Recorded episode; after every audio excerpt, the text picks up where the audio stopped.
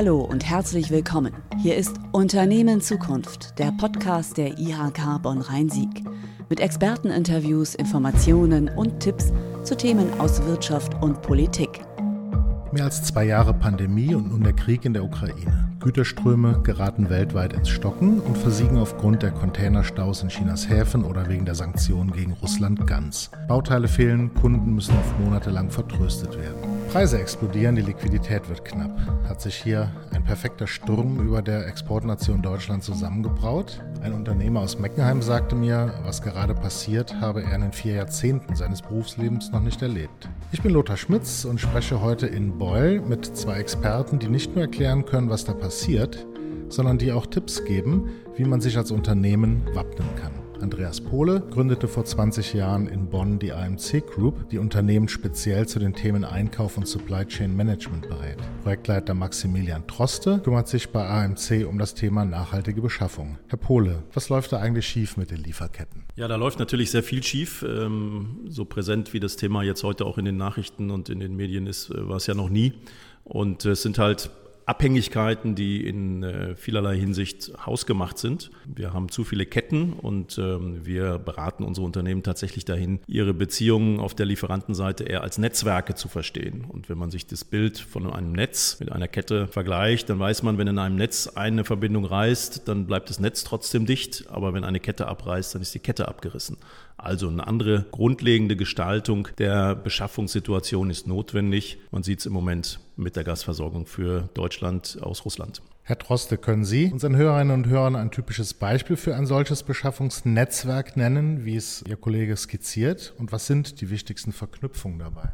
Ja, sicherlich. Äh, vor allem in der aktuellen Situation, wie der Herr Pole gerade schon sagte, sind die Beschaffungsnetzwerke vor allem dann gegeben, wenn Sie unterschiedliche Lieferanten für viele Produkte haben. Das heißt, ähm, im Sinne von ja, Risikomanagement, aber auch grundsätzlich des Lieferantenmanagements ist es sinnvoll, sich nicht auf einzelne Quellen zu verlassen. Das hat vor allem sich in den letzten Monaten gezeigt. In der Vergangenheit haben viele äh, unserer Kunden sich darauf verlassen, bestimmte Module und Artikel in Fernost fertigen zu lassen, was natürlich immer ein Preisfaktor war. Ähm, man sieht aber heute, dass äh, gerade aufgrund der Liefersituation und den Engpässen beziehungsweise auch den ja, Verfügbarkeit im globalen Containerhandel sozusagen dort äh, viele Unternehmen an die Grenzen kommen. Und ähm, im Sinne von Risikomanagement ist es natürlich sinnvoll zu verstehen, welche äh, Artikel von welchen Lieferanten kommen und eben zukünftig sich breiter aufzustellen, um einfach ähm, solche Risiken grundsätzlich zu vermeiden und agil und flexibel auf Änderungen in der Wirtschaft und auch in der Beschaffungssituation zu agieren. Dazu eine kurze Nachfrage, Herr Droste. Können Sie unseren Hörerinnen und Hörern das Wort agil, das ja derzeit ähm, überall kursiert, aber vielleicht nicht allen so klar ist, kurz erläutern? Sicherlich, ja. Wenn wir von Agilität sprechen, gehen wir immer von Flexibilität aus und Proaktivität, sodass man eben anders als in der Vergangenheit vielleicht starr und ja, reaktiv gearbeitet hat, man heute, ja, wie wir gerade sagten, flexibel und proaktiv auf Änderungen eingeht und vor allem entsprechend auch schon mal prüft, wie es in der Zukunft weitergehen könnte. Wir sehen Agilität, gerade im Sinne dieser VUCA-Welt, die ja heute in aller Munde ist, als notwendige Strategie, um, um diesen ja, komplexen Netzwerken entgegenzutreten. Wir haben schon über die VUCA-Welt gesprochen. Vielleicht noch mal kurz für die Zuhörerinnen und Zuhörer die äh, Definition. Das heißt, wenn man heute von VUCA spricht, ähm, ist das aus dem Englischen die, die Volatility, Uncertainty, Complexity und Ambiguity, also im weitesten Sinne die Volatilität, also eine stetige Veränderung, die Ungewissheit mit der Uncertainty, die einfach die Schwankungen heute in gewissen Situationen zeigt, aber auch die Complexity, also die Komplexität. Wie kann man was noch priorisieren und, und, und wahrnehmen?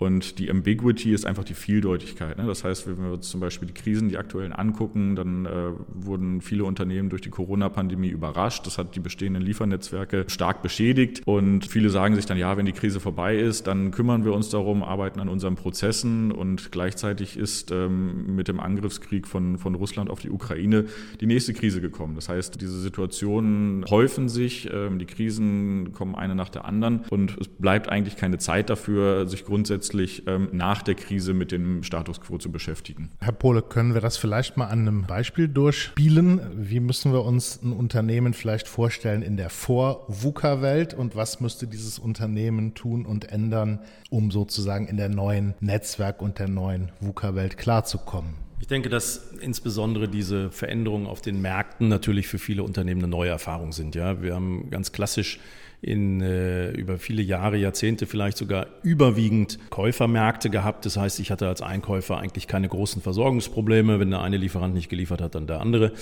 Diese Situation hat sich dramatisch verändert ähm, aufgrund dieser verschiedenen Einflussfaktoren, die wir besprochen haben. Und dementsprechend muss ich, wie wir das nennen, strategischer an diese Einkaufsaufgaben herangehen.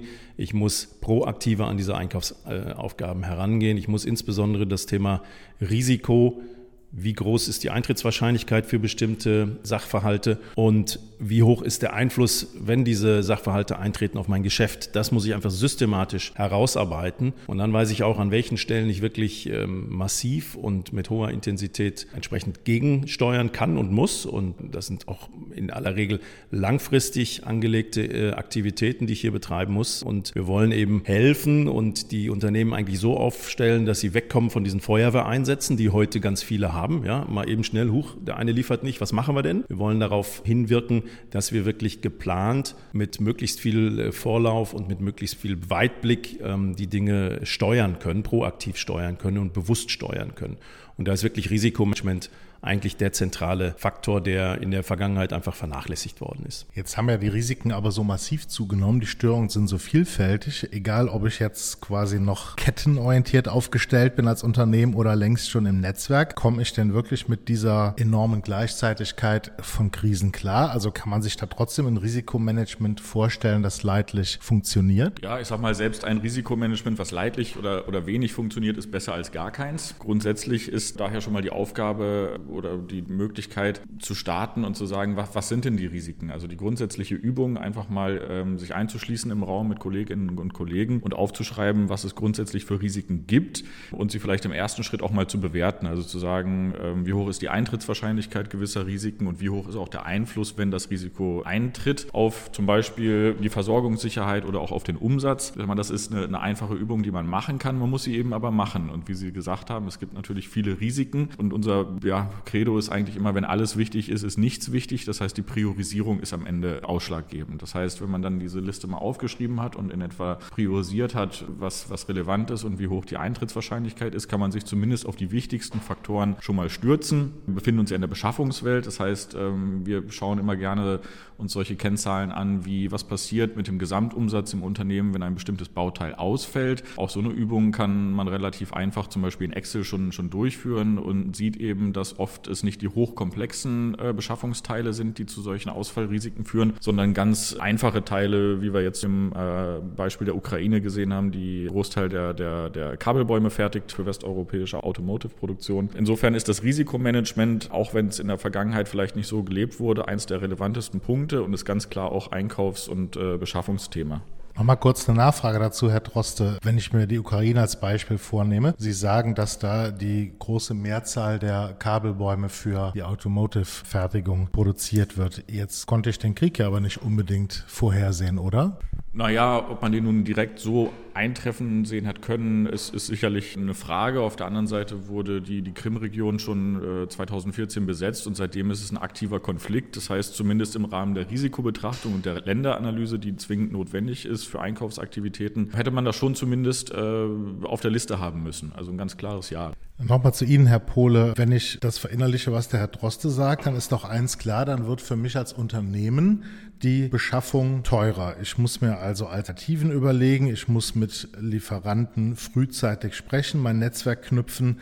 Das alles Kosten zu optimieren, ist ja eine ganz andere Herausforderung. Bleibe ich auf den Kosten sitzen? Kann ich mir dieses Netzwerk sozusagen überhaupt leisten und dieses strategische Risikomanagement? Naja, es ist sicherlich so, und das sehen wir ja auch da wieder in den Nachrichten, ja, die Inflation steigt. Das ist ja nichts anderes, als dass Unternehmen die gestiegenen Einkaufspreise auch entsprechend am, am Markt und an die Kunden weitergeben. Das ist sicherlich nicht in jedem Fall leicht durchsetzbar, aber es ist ja das, was die Unternehmen logischerweise tun. Trotzdem sollte man nicht auf der Einkaufsseite die Dinge unversucht lassen. Und äh, da ist es eben tatsächlich auch wieder eine Frage. Ich habe eben den Begriff des strategischen Einkaufs, eher in dieses äh, proaktive Handeln hineinzukommen, schon mal kurz erwähnt. Da geht es natürlich tatsächlich darum, sehr systematisch und strukturiert die großen Kostentreiber auf meiner Beschaffungsseite zu identifizieren und mir zu überlegen, mit welchen Maßnahmen kann ich dagegen steuern. Und ähm, da gibt es eine Fülle von Ideen, von Maßnahmen, von einfachen Dingen wie alternative Bezugsquellen äh, zu finden und, und nachzuverhandeln,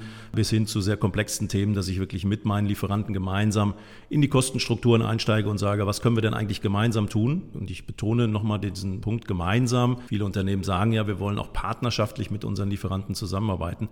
Dann lass uns doch bitte schön auch partnerschaftlich und gemeinsam an diesen Themen arbeiten. Das ist durchaus sehr erfolgsversprechend. Herr Droste, Sie haben bei der AMC Group als einen Ihrer Schwerpunkte das Thema nachhaltige Beschaffung. Den Punkt haben wir jetzt noch nicht erwähnt. Der spielt aber sicherlich in diesem Zusammenhang auch eine Rolle, nämlich meiner Vorstellung nach zum einen auch als zusätzlicher Kostentreiber. Ich muss also offensichtlich nicht nur mein strategisches Risikomanagement überhaupt mal aufbauen oder verfeinern, sondern Stichwort Lieferketten-Sorgfaltspflichtengesetz. Dazu sagen Sie bestimmt gleich noch was. Ja, auch zusätzlich eine Menge mehr berücksichtigen in meiner Beschaffung, als ich das bis jetzt musste. Kommt dieses Gesetz eigentlich zur Unzeit? Ganz klares Nein. Eher im Gegenteil. Das äh, Gesetz kommt eigentlich unserer Meinung nach noch zu spät. Der Gesetzgeber hat viele Jahre auf freiwillige Leistungen der Unternehmen ähm, gesetzt und letztendlich hat sich herausgestellt, dass ein Großteil der Unternehmen dem einfach nicht gefolgt ist. Wir sind klare Befürworter dieses Gesetzes. Ähm, es hilft grundsätzlich äh, Lieferketten, ja, zum einen natürlich äh, mit Blick auf das deutsche Gesetz